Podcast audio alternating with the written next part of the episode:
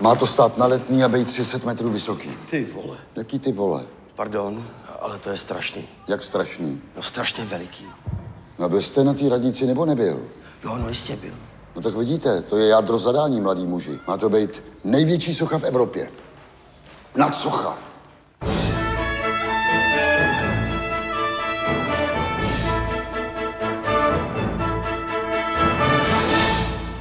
Dobrý den, vítejte u dalšího vydání pořadu Historie CS. Kam s ním? Tahle klasická nerudovská otázka opět rozvířila vody veřejného mínění v souvislosti tentokrát s pomníky. Co s nimi, když se kolodějin pootočí a osoba do té doby oslavovaná se stane nepohodlnou? Nechat pomník nebo zlikvidovat? Na to se pokusí odpovědět Zdeněk Lukeš, architekt a historik architektury. Dobrý den. Jiří Pokorný, historik a archivář Pedagogické fakulty Univerzity Karlovy. Dobrý den. A Jiří Šindelář, historik. Dobrý den. Pánové, vítejte v historii CS. Čtyři příklady z poslední doby. Pomník Koněva, deska Vlasovcům, zamýšlený pomník pohraničníkovi v západních Čechách a snaha o obnovu Mariánského sloupu. Samé diskuze, samé dohady, nevraživost, ale ono to není asi nic nového. Ono prostě, když se přepisují dějiny, tak se kácejí modly. Stavění pomníků je součástí vytváření kolektivní identity. A ta kolektivní identita se samozřejmě skládá z různých dílčích identit, identit individuálních, skupinových a tak dále. A jasné, že prostě v určitém okamžiku se tyto identity dostávají do sporu. A pochopitelně pak může eh, jedna zvítězit a potlačit tu druhou. To je jedna možnost. Druhá možnost teda také je, že, se, že si lidé na ten pomník zvyknou. To, o tom se teda také mluví poměrně docela dost často, že pak kolem pomníků chodí a vlastně to, co jim vadilo, si prostě už vůbec neuvědomují a svým způsobem si ani neuvědomují, že tam ten pomník je a později, když je odstraněn, tak zapomenou, že tam byl. V podstatě jde tady také o to, že ten pomník vlastně e, označkuje určité, určitý prostor. Jo? Tím pomníkem si vytváříme panství nad, určitou, nad určitým teritoriem. Klasickým příkladem proto byly pomníky, které stavěli liberální Němci ve severních Čechách od 80. let minulého, pardon, už předminulého století, a v podstatě to chápali, že tím, těmito pomníky se vytvářejí nebo označkovávají vlastní državu. A potom, když samozřejmě přišli tam naši legionáři v roce 18 a 19 hlavně, tak pochopitelně e, chtěli teda e, tu državu německou opět si teda vlastně připojit v pravém slova smyslu e, k, Česk- k Čechám a tudíž je začali kácet. A to je vlastně, dalo by se říct, možná hlavní, první hlavní vlna kácení pomníků v našich novodobých dějinách. Ono, ale abychom byli spravedliví, tak v tom nejsme sami. Oni se uh, ty modly kácejí let kde jinde. Už například poškození egyptské sfingy ve 14. století, uh, v Afganistánu likvidace buddhistických soch talibánskými muslimy, to, co se dělo v Číně, v Sovětském svazu, tam se všude likvidovalo. No i ve Spojených státech v nedávné době, ano. kdy se začaly odstraňovat pomníky generála Lího třeba, že jo. Hmm protože stál na té špatné straně, viděno ovšem eh, z dnešního pohledu. Já si myslím, že je pochopitelné, že ta nová nastupující moc chce překódovat ten prostor ve svůj prospěch, nějak se vymezit v určité minulosti. Eh, a v tom revolučním nadšení prostě to se dá i jistým způsobem akceptovat, že ty, že ty pomníky mizí, ale čím dál víc potom nastává ta doba eh, od té události revoluční, tím více to začíná být v podstatě jako politickým kalkulem nebo nějakým vzkazem dovnitř toho státu nebo možná i do mezinárodní politiky jako dědictví nějakého režimu, jak se k tomu postavit. A to možná právě eh, zažíváme i nyní. To, to co říkáte, tak mě navazuje takovou kacířskou otázku jestli by nebylo lepší teda památníky, pomínky nestavět a byli bychom všichni v klidu po celou dobu. No já jsem měl takový nápad, že by se udělal univerzální pomník, že by to byla prostě postava jo, a jenom by se šroubovala hlava. Ministr zahraničí Jan Masaryk přišel mezi obyvatele obce Dlouhé Rzy, aby zde odhalil pomník obětem nacismu z Orlického kraje. Pomník obětem nacismu navrhl inženýr Holman z ministerstva zahraničí. Je to první velký památník, který používá jednotného motivu přijatého svazem národní revoluce pro pomníky obětí nacismu. Jak to vypadalo po skončení druhé světové války, protože tam už se začaly eh, vytvářet první pomníky a dokonce nebyly úplně špatné, čili jak byste to období charakterizovali? Já, jestli mohu, tak já bych to nazval diskontinuitní kontinuitou, protože v něčem to navazovalo na prvorepublikové tradice, obecně ten stát, ale v něčem už bylo jasně patrné, že to směřuje někam jinam. To znamená, zahraničně politická orientace se změnila, byla už poměrně eh, jasně nasměrovaná směrem k Sovětskému svazu. Tím pádem už vznikají celé série, už jak postupovala fronta na Slovensku ještě před koncem války, eh, pomníku Rudé armády, které často vznikaly spontánně jako pomníčky padlých, ale první pomníky Rudé armády jsou na našem území. Olomouc odhaluje svůj pomník už eh, v létě 45. Eh, ten tank osvoboditel na Smíchově je taky léto 45. Ostrava má svůj pomník z roku 46. Takže to jsou poměrně brzké, brzké jako známky nějaké změny.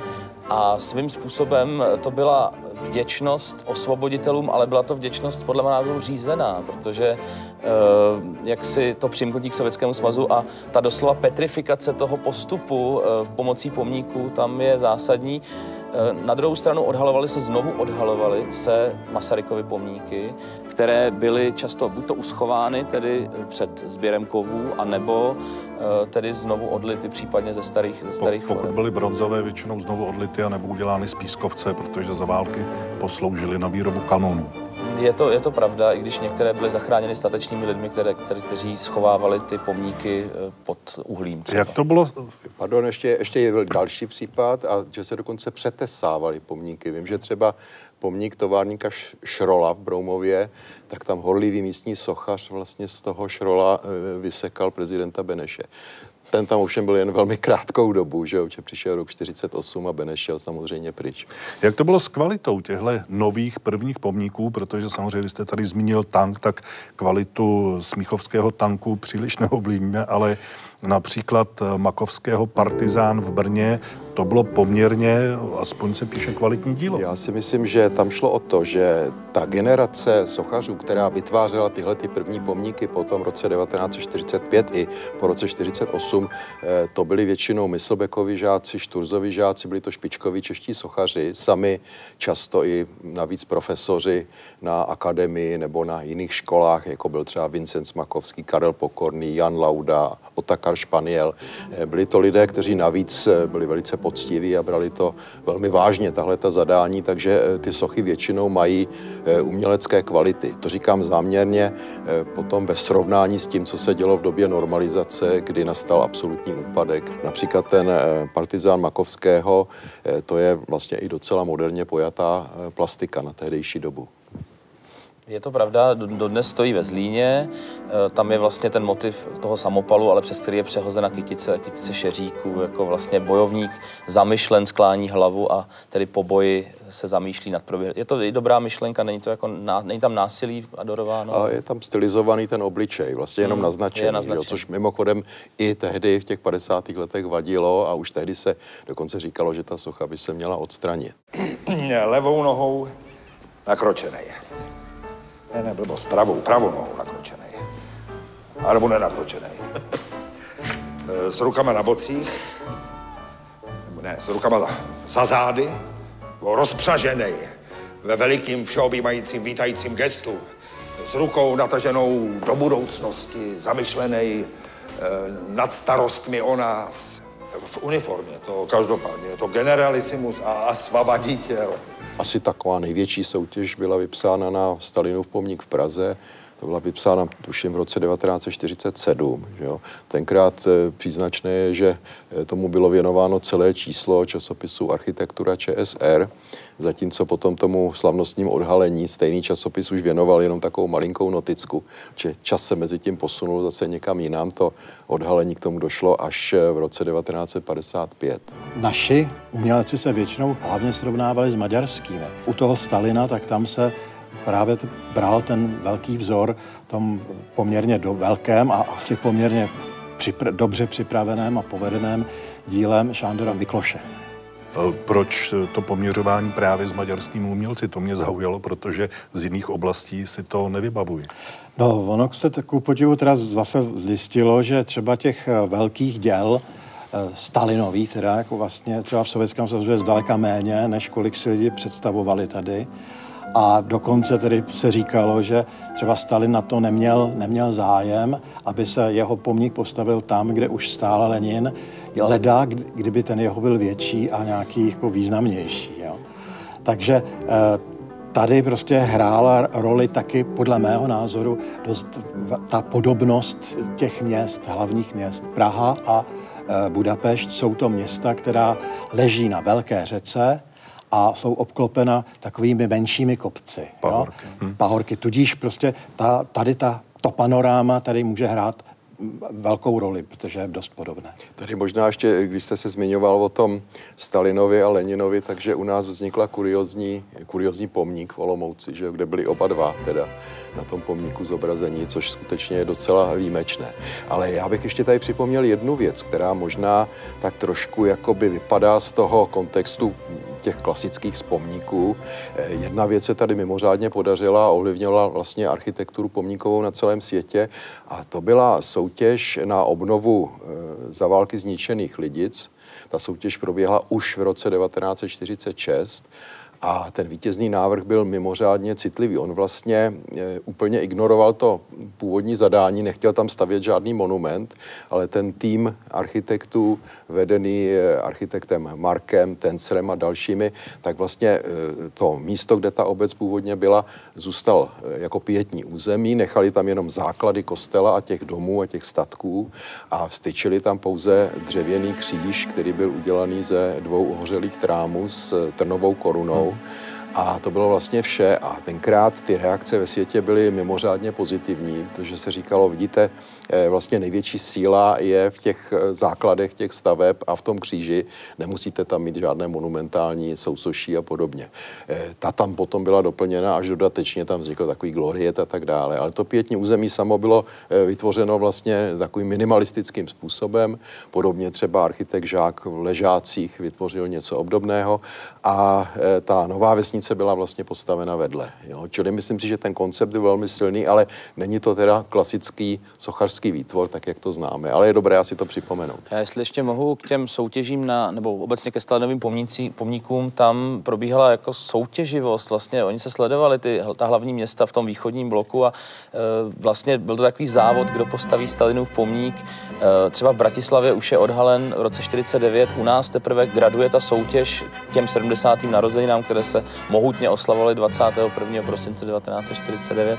A Budapešť taky nás jako Prahu vlastně předběhla v roce, v roce 51, tuším. Berlín měl taky svého Stalina, tak ten český, československý, zase, když už tady byl tak pozdě, tak musel být, nebo měl být největší, nebo jako nejpompéznější. No, když už jsme u Stalinových pomníků, já jsem dohledal, nevím, jestli je to pravda, že úplně první u nás byl odhalen to mě zaujalo na gymnáziu Voděracká v Praze 10, protože tam chodil můj syn nedávno na gymnáziu. To je pravda, byla to, uh, sochař se jmenoval Neumann, Neklan tedy, uh, byla to ale interiérová socha v podstatě ve dvoraně odhalená, takže to nebyl ten klasický asi pomník s velkou účastí tedy těch diváků při odhalení, ale už ten byl zaznamenán jeho historie v Národním archivu, kde prostě ti zřizovatelé se eh, jaksi ujišťovali, jestli mohou, zvali Gottwalda, prostě bylo to krátce po únoru a tam prostě tyhle věci už bylo potřeba brát opatrně, jen tak postavit pomník. A další potom překvapivě byl až na podzim 48 eh, v severočeském Cvikově. Vy jste, vy jste to řekl, že ty věci bylo třeba brát opatrně, protože Stalin jeho fotografie se retušovaly, mizeli z nich občas někteří lidé, kteří na těch fotkách byli. Čili nebáli se sochaři, architekti vůbec eh, do, do tohoto tématu jít? No, to je otázka, pohled do jejich hlav nemáme k dispozici, nicméně já si myslím, že v téhle fázi, to znamená eh, mezi lety 49 až 50, dejme tomu 6 do 20. sjezdu komunistické strany Sovětského svazu, si to považovali za čest svým způsobem. Uh, no, Vě... jak kteří? No, já si taky myslím. No, byli takoví, kteří eh, tenkrát žili, teda cokaři to rozhodně neměli snadné, na rozdíl od malířů, kteří si mohli malovat v podstatě v ateliéru, co chtěli, že jo? Eh, tak byli sochaři, kteří tohle prostě odmítli. Že jo? Hmm. Ostatně krásně to popisuje, to popisuje Bohumil Hrabal v jedné ze svých povídek, té sbírce Inzerát na dům, ve kterém už nechci bydlet. Hmm. Že, jo? že někteří, kteří se tedy toho zúčastnili, tak eh, s tím měli potom určité žaludeční potíže.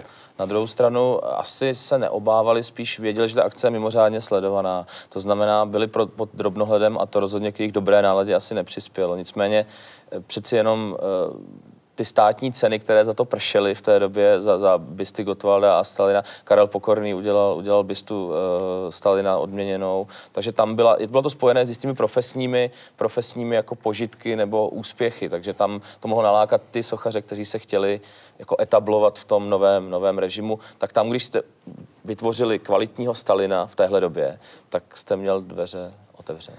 Vydumali jsme to večeře v klášterní. Koukám, že jste měli rajskou. to vypadá, jako kdyby ho vedli do Krymu. Nebo jako fronta na maso. Pozor na hubu, chlapečku. Mezi náma smíš, ale venku velkýho bacha. Ne, ne, ne, tak to má být. Narod za vožděm, za Stalinem.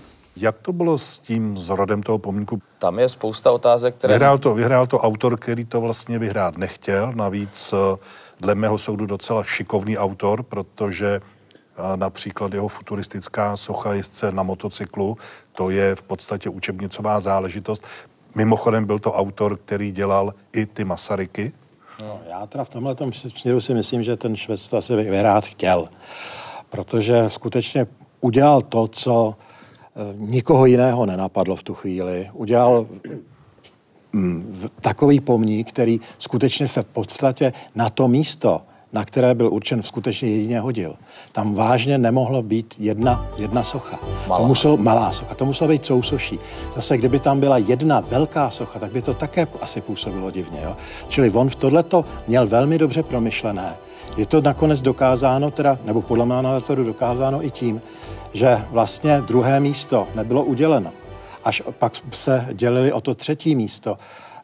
Uh, Lejovský Ma, a Malejovský pokorný. A ty návrhy byly jo. taky realizovány a ty byly, ty, a ty byly, ano, ty byly realizovány, ale ty se prostě hodily na jiné prostředí. Ale na tu ohromnou zakázku, která, byla, která měla být na letné, kde vlastně teda jedině, teda, srovnejme si, co se tam eh, mohlo teda postavit. V poslední době teda je jediná taková konkurenční stavba, to je ta vlastně také ohromná, ohromná knihovna, že jo, národní.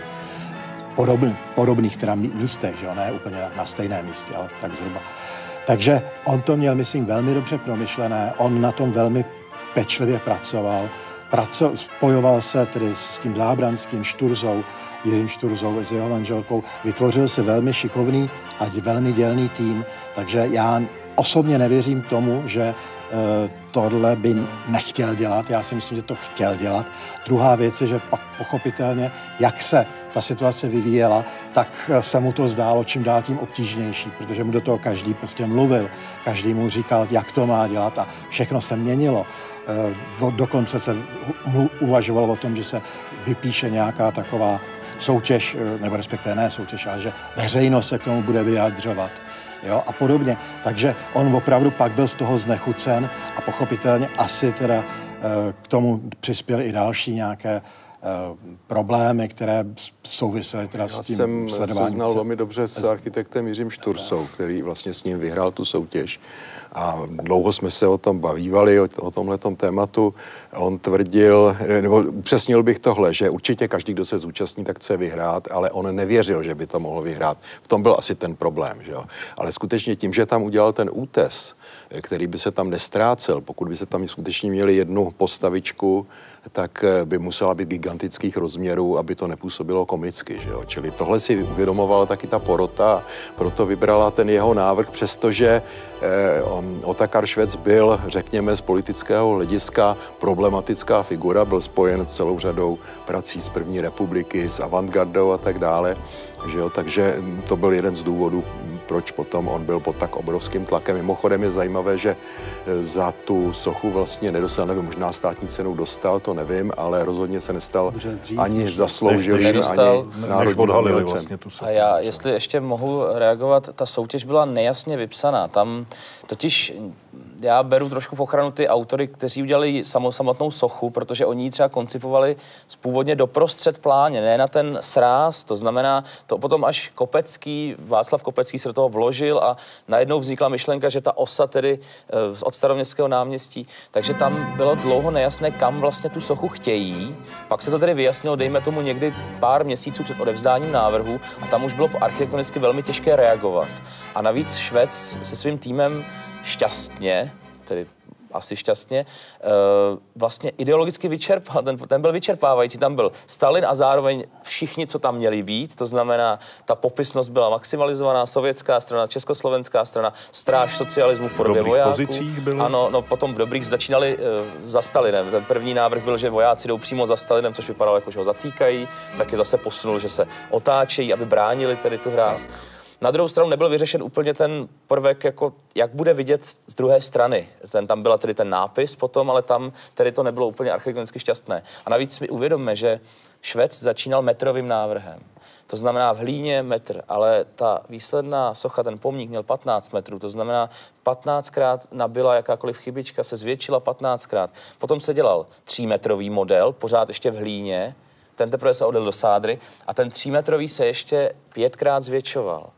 Konec konců je to na známo na fotografii, kde prostě je ten vzor a potom ta velký, ten velký kvádr. Takže z toho elegantního sochaře prvorepublikového se stala obrovská žulová A masa. možná ještě musíme říct, že to ani nebylo jaksi v intencích jednoho jediného člověka tohle potom udělat, že jo? Proto Hmm. taky se tak dlouho táhla ta doba, než se ten pomník dokončil, protože na tom pracovali desítky sochařů, dělalo se to v takzvaném vládním ateliéru na Ořechovce, eh, což je taková obrovská bouda, kde se dělal, eh, po válce se Žižka dělala se socha Žižky, vodkavky a eh, tesaly se tam ty jednotlivé kvádry, pak se to sesazovalo dohromady, to samozřejmě ne vždycky funguje, protože každý z těch sochařů má třeba trošku jiný styl práce a tak dále, že jo? Čili eh, jako vytvořit z toho něco, co drží pohromadě, není vůbec jednoduché. No ale dobře, vy oba vlastně říkáte, že ta myšlenka byla v zásadě v pořádku. Byla to velká, dominantní socha s ještě prostě s dalšími návaznými postavami, která dominovala té Praze. Když odhlédneme od toho ideologického hlediska, kdybychom ji zachovali, je to dneska socha, památník, eh, o kterém se bude psát v učebnicích sochařství architektury? Já si myslím, že by se o ní určitě psalo, ale nevím, jestli z toho uměleckého hlediska. No z toho kompozičního určitě, že jo, a jinak by se to vždycky uvádělo jako eh, jeden z největších takových masochistických výkonů teda toho stalinského období, že jo. Eh, současně by to byla eh, do dneška vlastně oslava masového vraha, že jo, takže... Já- já říkám, to od těch ideových když důvodů, když no, ale ono se to tak Já- úplně já vím, nedá, já vím, že jo, v tomhle A případě. já k tomu mám ještě poznámku, je to perfektní práce českých rukou. Ta technická stránka té stavby, tam byl zabudován jeřáb, který postavil, to byl, jsou žulové kvádry, mnoho tunové a bylo to vytvořeno bytelně, tak, aby to nikdy, aby to bylo na věčné časy. Teď se musíš naučit ideový zdůvodnění, protože se na to bude furt někdo ptát a my to budeme pořád a pořád obhajovat. Takže, Stalin v čele zástupu. V jedné ruce kniha je vzdělanec, jak známo, druhou zastrčenou za kabát. Je vojevůdce. Jedna strana sovětská, druhá naše. Za Stalinem jde voják se samopalem. Geroj od Stalingradu. Za ním zemědělec, e, za tím partizánka a za tou úderník s praporem. Vítězný svazek sovětského lidu. Na naší straně lid stavící šťastnou budoucnost. Proletář s praporem, pokrokový vědec, družstevnice a československý voják. Oba vojáci voždě hlídají. Jsou na stráži míru.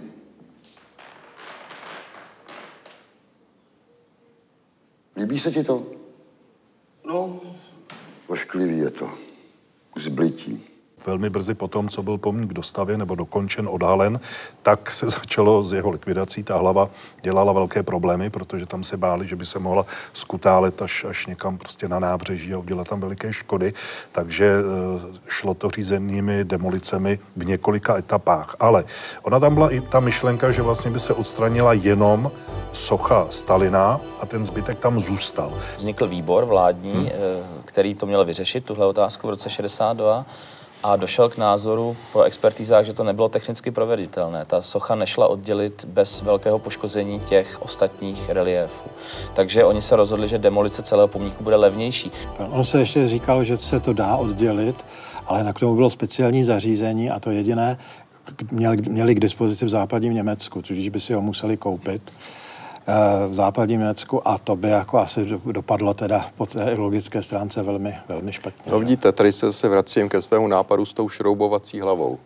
Hmm. Viděl jsem takový vtip, eh, u některého z vašich článků to tuším bylo, jak hlava velká Stalina se spouští dolů a Švejková, Švejková je tažena, tažena nahoru.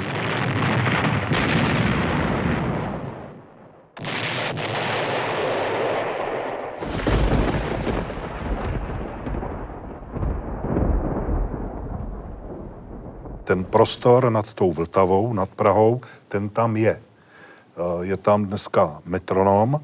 Co podle vás, dílo jakého typu by si zasloužilo tam být?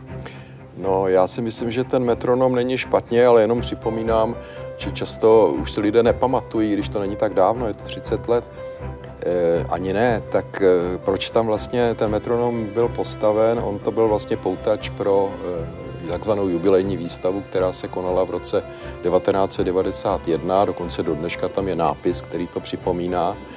A jinak sám o sobě je to výtvor eh, špičkového výtvarníka Vratislava Karla Nováka, profesora umělecko-průmyslové školy, myslím si, že to je dobrý nápad, akorát ten pohon je poněkud těžkopádný, že? protože vidíte, že většinou to kivadlo stojí, protože je to velice nákladná záležitost tuhle tu obrovskou váhu uvést do pohybu. Já jsem si vždycky říkal, že by se to dalo dneska určitě vyřešit eh, úplně nějakým jiným způsobem, udělat to třeba z laminátu, mít tam nějaký sluneční pohon nebo něco takového. Jo? Čili dalo by se to asi vyřešit technicky lépe, ale jinak si myslím, že třeba tou monumentalitou, že to není úplně špatné. Že jo? Jediné, co by to mohlo nahradit, je nějaká velmi dobře, ovšem samozřejmě zakomponovaná budova. Protože jako stavět tam dneska nějakou sochu, to už prostě je absurdní. Kaplického že? chobotnici Blob, jste tam postavil? V roce 1946 byla taky vypsaná soutěž na novou budovu Eh, Národního schromáždění, kterou vyhráli architekt eh, Fragner a sochař Makovský, mimochodem stejný typ, stejný tým, který v roce 1938 vyhrál soutěž na Masarykův pomník v Praze, což je taky docela zajímavá historie. A e, tam měla stát monumentální budova parlamentu, že jo? ale ten nápad potom velmi rychle zapadl a nic z toho nebylo. Oni to navrhli v takových klasicizujících formách, jako antický chrám to trošku vypadalo. Ale univerzita třeba tam taky se mluvilo, že tam bude mít kampus a tak dále. Těch, a ještě těch dříve, variant bylo ještě dříve hodně, tam dělal Gočár jednu z variant na tu budovu pro vlastně galerii eh, moderního umění. Je každopádně potřeba se o to místo začít starat, protože ten technický stav toho prostoru začíná být napováženou. Tam ty prvky, které jsou 70-80 let bez údržby, se začínají dolit. Je to celé vlastně podsklepeno tím prostorem, Protože který je pod tam mělo být muzeum vlastně ano, pod tím pomníkem. A tam by se mohlo stát, že se to v podstatě zhroutí nebo nějakým způsobem, takže i po těch odstřelech to může, může být nestabilní. Já myslím, že údržba toho prostoru bude nutná, každopádně. Možná ještě se vrátím k té myšlence pomníku na tom místě, ta je ještě starší, protože už v těch soutěžích na tzv. letenský průkop, alternativně letenský tunel, se objevil návrh Pavla Janáka, tuším, že to bylo v té soutěži 1910, kde tam navrhuje obrovské sousoší Fignera a Tyrše. Eh, architekt Engel potom vyhrál soutěž s návrhem, kde nad portálem tunelu je obrovská socha kněžny Libuše. Takže vlastně to místo jakoby přitahovalo pozornost architektů a výtvarníků už eh, mnohem dřív. A ještě možná taková perlička, já jsem samozřejmě vždycky si přál se dostat do toho podzemí pod Stalinovým pomníkem. Eh, kde mimochodem za bolševika potom bylo skladiště Brambor.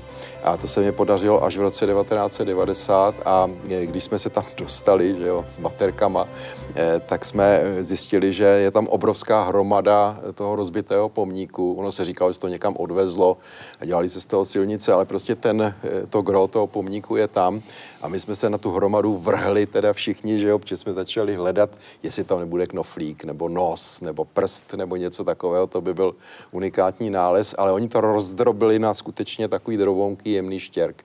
Ta hromada tam stojí do dneška. Po projevech byl položen základní kámen k pomníku prezidenta republiky Klementa Gottwalda. Slavnostní poklep provedli předseda vlády Zápotocký a ministr školství Nejedl.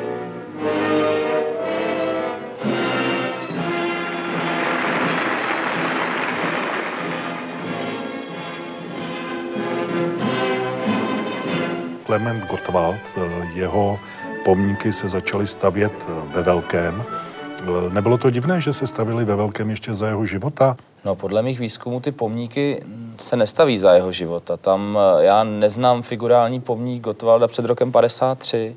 To znamená, první se rozjíždí na rodné Moravě, tam je Dědice, potom začíná Třinec, Opava, to jsou roky 55. Je tam sousoší se Stalinem v Odrách na Novojičínsku v roce 54, to je unikátní, jediný asi, protože to je tak mezifáze před pádem kultu ale za Gotwaldova života se v podstatě provozují ty bysty, ty reprezentační, reprezentační bysty, půlfigury. Viktor Dobrovolný udělal půlfiguru, ale velký figurální pomník, pokud zatím jsem bádal a hledal, do roku 53 nikde postaven Gotwaldův nebyl. Na rozdíl třeba od Masaryka, kterému stavili pomníky ještě za jeho života, to je potřeba taky říct. Takže tam se možná čekalo a potom to problematizovalo to odhalení kultu osobnosti, jestli vlastně to také není kult, eh, tak se to vyjasňovalo různě, jestli vlastně Gottwald nesouvisí se Stalinem. Bylo to takové přechodné období, ale ta hlavní vlna Gottwaldů, takových těch, eh, to je až normalizační záležitost. Po 70. roce to opravdu je tedy záplava Gottwaldů. Jak to bylo s tou podobou? Uh, Gottwald není sošná osobnost. To si musíme asi přiznat. To znamená, uh, velmi, velmi obtížně se uh, asi modelovala. Nicméně Vincent Makovský uh, tomu Gottwald seděl modelem, i když krátce, takže Vincent Makovský měl ambici udělat reprezentativní bystu, ta bysta se zachovala, byla otištěna v odborném tisku jako skica, protože on tam mimoděk vlastně žánrově dobře zachytil stárnoucího alkoholika, to znamená tvář rozšířená, takové divný výraz pokleslé koutky, takže tam možná byla snaha uh, zachytit reálnou podobu. V katalozích se pak říká, že zachytil prezidenta ve, v jeho lidské podstatě, snažili se to nějak za, za, zaobalit, ale pokud posuzovala to komise, která existovala pro spodobňování oficiálních osobností při ministerstvu informací a tam tedy čerstvého profesora Makovského, čerstvého profesora Avu, tak opatrně jeho kolegové, že tedy to nedoporučují, nebo že to ještě musí zvážit, jestli takováhle bysta bude ta jedinou reprezentativní. Jinak samozřejmě uh, socha Gotwalda, dvouřadý oblek, uh, radši žádné velké detaily. I když byly výjimky, kde teda Gottwald byl trošku dynamičtější, ale jinak to byla většinou ustálená podoba, strnulá, raději žádné extravagance. Jinak tady ještě takový, takovou zásadou sochařství je, že ten sochař většinou nadsazuje nějaký takový e, výrazný prvek charakteristický. Gottwald měl velkou hlavu v poměru k tělu, že jo? a když potom za doby normalizace dělal eh, jeden sochař, pomník, eh, byl to Josef Malejovský do Hradce Králové, tak skutečně tu hlavu nadsadil a když ten pomník potom odhalili, tak se lidi začali spontánně smát všichni, takže potom mu nařídili, že tu hlavu musí uříznout autogenem a musí tam navařit menší hlavu. Jo, čili stalo se tak? To se skutečně stalo, jo, takže ono no, někdy no. není to pro ty sochaře jednoduché. Eh, moji rodiče byli taky sochaři, že jo, a vím, jak mě vyprávěli, jak je někdy těžké eh, zobrazit toho člověka tak, aby s tím byl spokojený, že jo, že to, to se někdy ono třeba jste tady narazil na to umistování soch, protože oni často šli na místa, kde byly třeba sochy právě toho Masaryka. I celé náměstí se takhle přejmenovávalo, potom zase naopak. Jak to přijímali lidé? Brali to normálně nebo byly nějaké protesty? Třeba Prostějov, tam opravdu na jaře 53 byl odstraněn Masaryk poměrně pokoutním způsobem. Lidé byli pobouřeni, tam jsou záznamy o spou, jako v spouře nebo takové, takovém náběhu na, na srocení lidu. No, ale to bylo potrestáno, vyšetřeno a toho Lenina, který tam potom byl na, tam, na témže náměstí, tam dali až o, dejme tomu, 20 let později. Takže tam nedošlo tak rychle k té změně. Oni si lidé jakoby nechali si je zvyknout a navíc eh, často s tím novým pomníkem přicházelo zlepšení toho okolí. Oni často udělali architektonicky chodníky, vylepšili lavičky, to znamená, byl tam ten uživatelský prvek, který ty občany měl asi uspokojit, že tady ano, máte tady pomník, se kterým možná nesouhlasíte, ale konečně se nebrodíte blátem na autobus, je tam vydlážděno. Jsou tady kytičky. Třeba, no.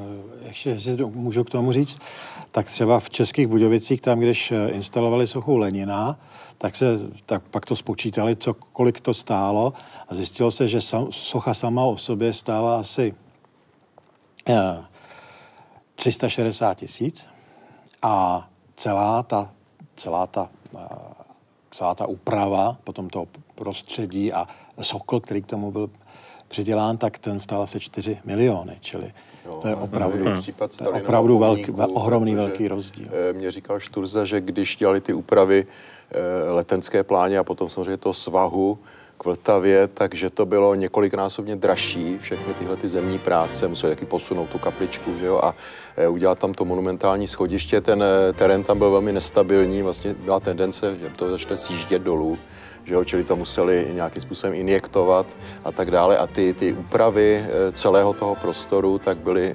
několikanásobně dražší než celý ten Stalinův pomník. Pojďme ještě k tomu Gotwaldovi, protože já třeba vím o historce, kdy pomník Gotwalda v Sušici a člověk, který cestou, večerní cestou z restaurace zatoužil políbit Gotwalda, úplně se mu to nepovedlo a přerazil se, ale někde byl ten odpor přece jenom větší, dramatičtější, až bych řekl. Tam je zaznamenán ten příbramský případ z roku 78. Ondřej Stavinoha eh, se rozhodl, že nějakým způsobem tedy si vypořádá své účty s, s pomníkem Gotwaldovým k němuž tedy položil nálož, kterou vynesl z nějakého lomu, kde pracoval, pokud si vzpomínám, a o víc než kilogram nálože a odpálil to. Ten výbuch slovy klasika byl výrazně předimenzován a vybilo to výklady na celém náměstí. Pokud vím, tak dostal 9 let za ten, za ten, za ten útok, které si celé jaksi odseděl ale měl, měl svým způsobem štěstí, že nikdo nepřišel k, jaksi k úhoně, protože opravdu to náměstí bylo dosti poničené a ta socha samozřejmě zničená, byl to Břetislav Benda, sochař, ale oni ji tam vrátili, opravili ji a vrátili ji zpátky. To byl asi nejradikálnější čin, jinak většinou taková ta podvratná česká činnost, to znamená nápisy, možná ty batohy, které se umístěvaly na záda vhodných soch, čepice a podobně. Tak jsem šla do práce tady kolem sochy Masaryka na místní nádraží a vidím, že socha je dole, svalená, pryč, už otažená. A už tady bylo spousta lidí, i když byly čtyři hodiny ráno. Tak jsem se zastavila a zjistila jsem, že strhli v noci uh, sochu prezidenta Masaryka. Tahli to po zemi a zůstávali tam takový ty, z toho bronzu, tam zůstávali takový ty eh, střípky, takový ty zbytky z toho. Lidi to začali sbírat, zašli se holfovat. Já jsem přišla jednou přes to náměstí a pamatuji se, že ten podstavec byl plný kytiček sněženek a lidi teda stáli u toho a plakali. Jsou města, která odhalovala Masarykův pomník čtyřikrát. To znamená za první republiky, za třetí republiky v roce 68 a v roce 90. Takže tam to hovoří asi za vše. E, jsou města, která měla obě sochy, to znamená Gotwalda i Masaryka na jednom náměstí. Ve Zlíně nějakou dobu stály oba dva poblíž, než tedy Masaryk byl opět tedy za normalizace odstraněn. Takže určitě to byla doba pohnutá, ale na druhou stranu mizí ty stalinské motivy ale ta setrvačnost, přece ty projekty nabíraly spoždění, takže ono kolikrát to uh, zmínění, zmínění nebylo zaznamenáno, tam prostě uh, byly rozjeté několik let a než to zareagovalo na tu společenskou situaci, tak zase už bylo vlastně pozdě. Každopádně nějací Masarykové přežili vlastně eh, všechna ta období i tu normalizaci, nebylo jich asi mnoho, někteří byli odstraněni až v roce 88, to bylo na těch menších obcích třeba. Já si pamatuju, my jsme znali takovou vesnici, kde byla socha Masaryka před školou, ale e, tam rostl obrovský strom, který vlastně svými větvemi tu sochu celou zakryl, že jo? takže vlastně o tom téměř nikdo nevěděl a to tam, ta tam přežila až tedy do e, roku 89. V Sušici Masaryka po druhé odhalili v roce 68. On vydržel také ale s tím, že se říkalo, že to je Karel Klosterman, spisovatel Šumavy. Tak, Já to znám s variantou Jirásek, to se přiznal, ale možná to... To, to byla, to byla to přesně. Ono se také říká, že takové ty velké lukrativní zakázky 70. a 80. léta si rozdělovala úzká skupina sochařů, umělců ve směs národní umělci, Malejovský, Axman, Hána, Simota. Eh, je na tom něco pravdy, že se k ním dostávali snadněji? A Možná... jaký to byl pro ně, jaký to byl biznis pro ně? Možná to bylo něco řeknu, protože mý rodiče byli taky oba sochaři, že jo, a e, vím, jak ta doba byla teda vypjatá. Tak především ta generace těch velkých mistrů, o kterých jsme tady mluvili e, z těch 50. let, kteří ještě studovali před válkou, tak ta už byla dávno pryč. Přišla nová generace a v letech normalizace to prostě byli lidi, kteří to dělají už jenom na kšeft. Já téměř neznám případ, jeden jediný snad, jako věřícího komunisty, jo, ale jinak to byli lidi, kteří prostě najednou ucítili, že můžou eh, dělat eh, spousta soch, eh, jak na běžícím pásu, dokonce vymýšleli sami náměty, co ještě by, komu ještě by se mohla postavit socha. Že třeba Hána si vymyslel Simona Bolívara, že by měl mít v Praze pomník, což je absurdní, ale skutečně získal podporu těch latinskoamerických levicových režimů tehdy a ten pomník mu v Praze postavili. V těch 50. letech eh, ten výtvarný svaz ovládali ti dogmatici. Že jo? To se podařilo potom sesadit takovým chytře udělaným pučem, který připomínal situaci ve svazu e, spisovatelů, tam to vlastně okopírovali, že se domluvila prostě určitá skupina lidí a zvolili si alternativní vedení. V 60. letech se dostali eh, vlastně k těm velkým zakázkám úplně jiní lidé, těm už nešlo o nějaké figurální pomníky, to byli prostě lidi, kteří už znali to, co se děje ve světě, dělali se pomníky třeba na sídli, jo, sochy na sídliště, eh, dětská hřiště a tak dále, úplně jiná tématika. Jo. A ty dogmatici byli odstaveni. Že jo? Takže potom po eh, ruské okupaci v roce 68 najednou se vrátili zpátky a eh, dostali se zase k těmhle těm zakázkám. Nebyli to většinou kvalitní sochaři a taky ty jejich výkony, které už dnes neposoudíme, většina tak byla odstraněna, tak eh, ty byly nevalné kvality.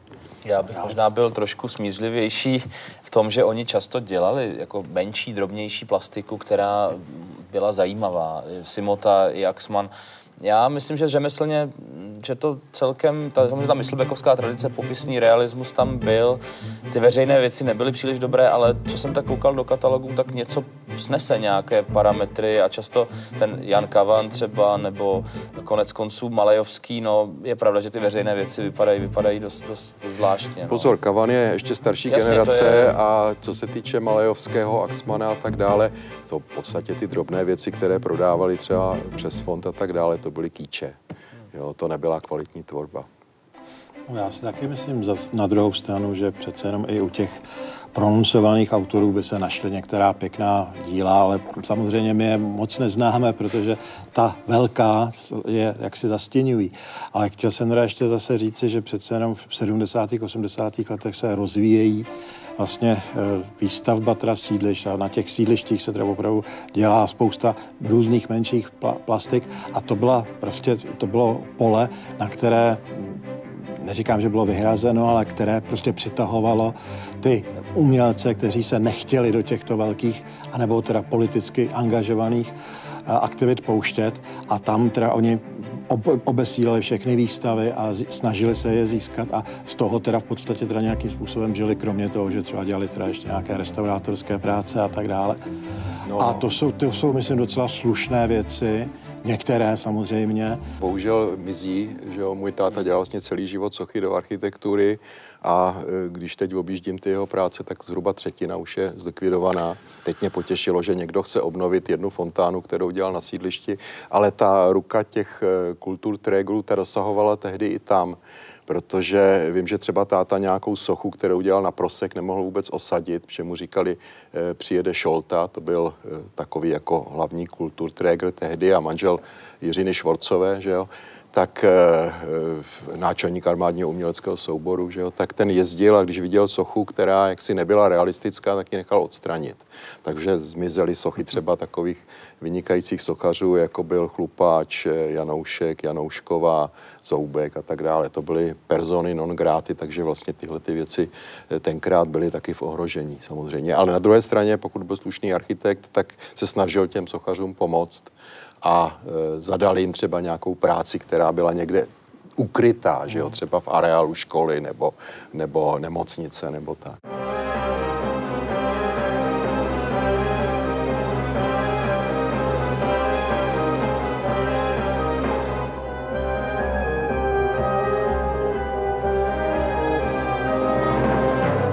Do určité míry je naprosto logické, že se sochy odstraňují nebo pomníky odstraňují. Jestliže eh, společnost se rozhodla je nějakým způsobem postavit, tak má i právo teda je odstranit. Měla by to ale udělat asi teda po určitém velkém dobrém rozvážení a mělo by se taky dělat poměrně nějakým eh, rozumným způsobem, který by nepříliš neprovokoval, protože pak to vede jenom k dalšímu, teda k dalším, dalším problémům a dalším konfliktům.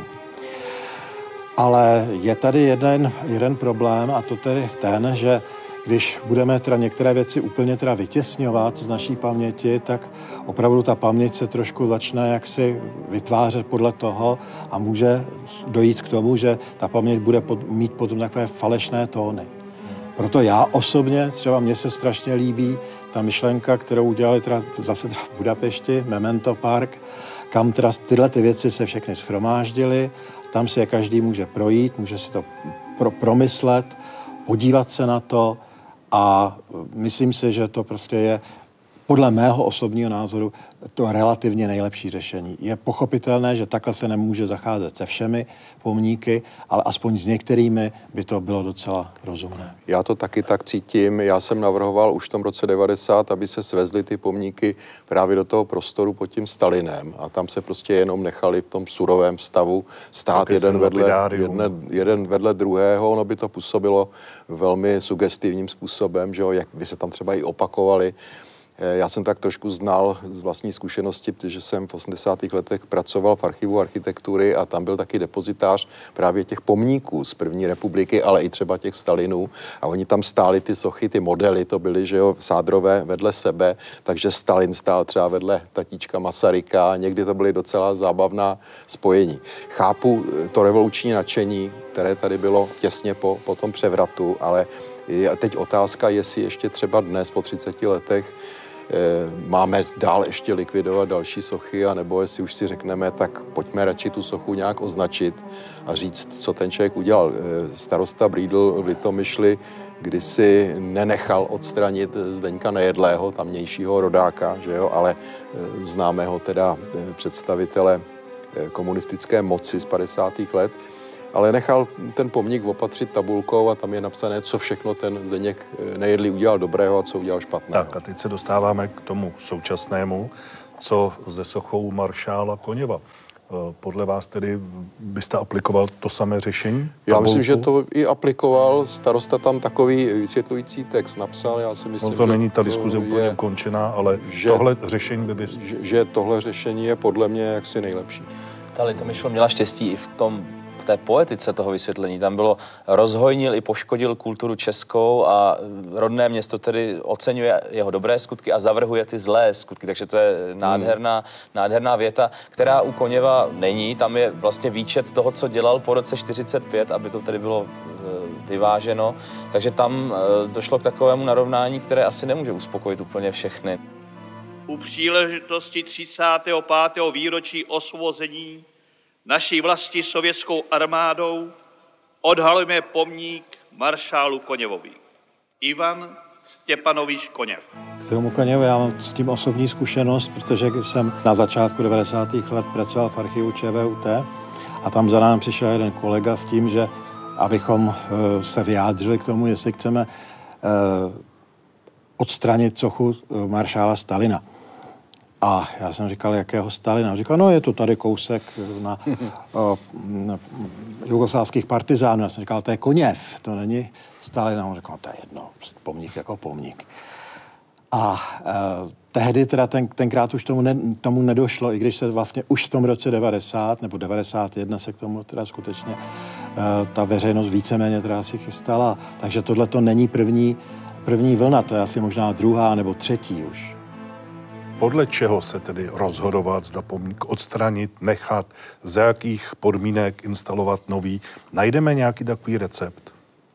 No ten zřizovatel by měl jednat v nejlepším zájmu té věci, mělo by to být kompetentní rozhodnutí eh, z hlediska věčnosti, to znamená odpovědné vůči minulosti, přítomnosti i budoucnosti, aby ten člověk, který chce buď to odstraňovat nebo, nebo stavět, aby si uvědomil, že je to něco, co ho přerůstá, nebo tedy, že to je veřejný zájem nějaký a že tedy není možné jednat impulzivně, jednat s nějakým zjištným zájmem politických bodů třeba, ale aby to bylo odpovědné rozhodnutí. Ale samozřejmě je to vždycky komplikované, vždycky je to kontroverzní a vždycky se najdou lidé, kterým to nebude vyhovovat. A vždycky bude. A vždycky bude. Říct, někdy je zase dobře, když se ta socha odstraní. Protože když třeba eh, na začátku okupace německé přišli do uh, Olomouce Němci a teď se jednalo o tom, jestli tam zůstane socha Tomáše Garika Masaryka nebo ne, tak ti, kteří, vla, naši vlastenci, kteří ho vlastně obhajovali, říkali, že by tam vlastně klidně mohl být, tak asi nedělal, to nebylo v jeho, v jeho prospěch.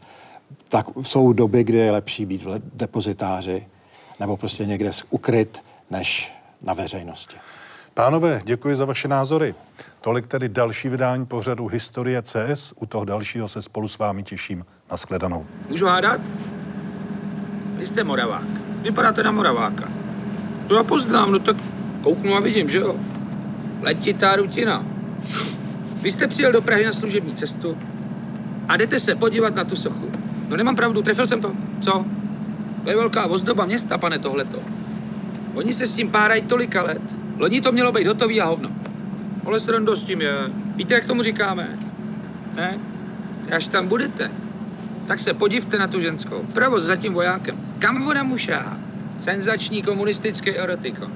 Je ona mu šáhá normálně na šulína. Proto se tomu říká ruka na poklopci. Ruka na poklopci, pane.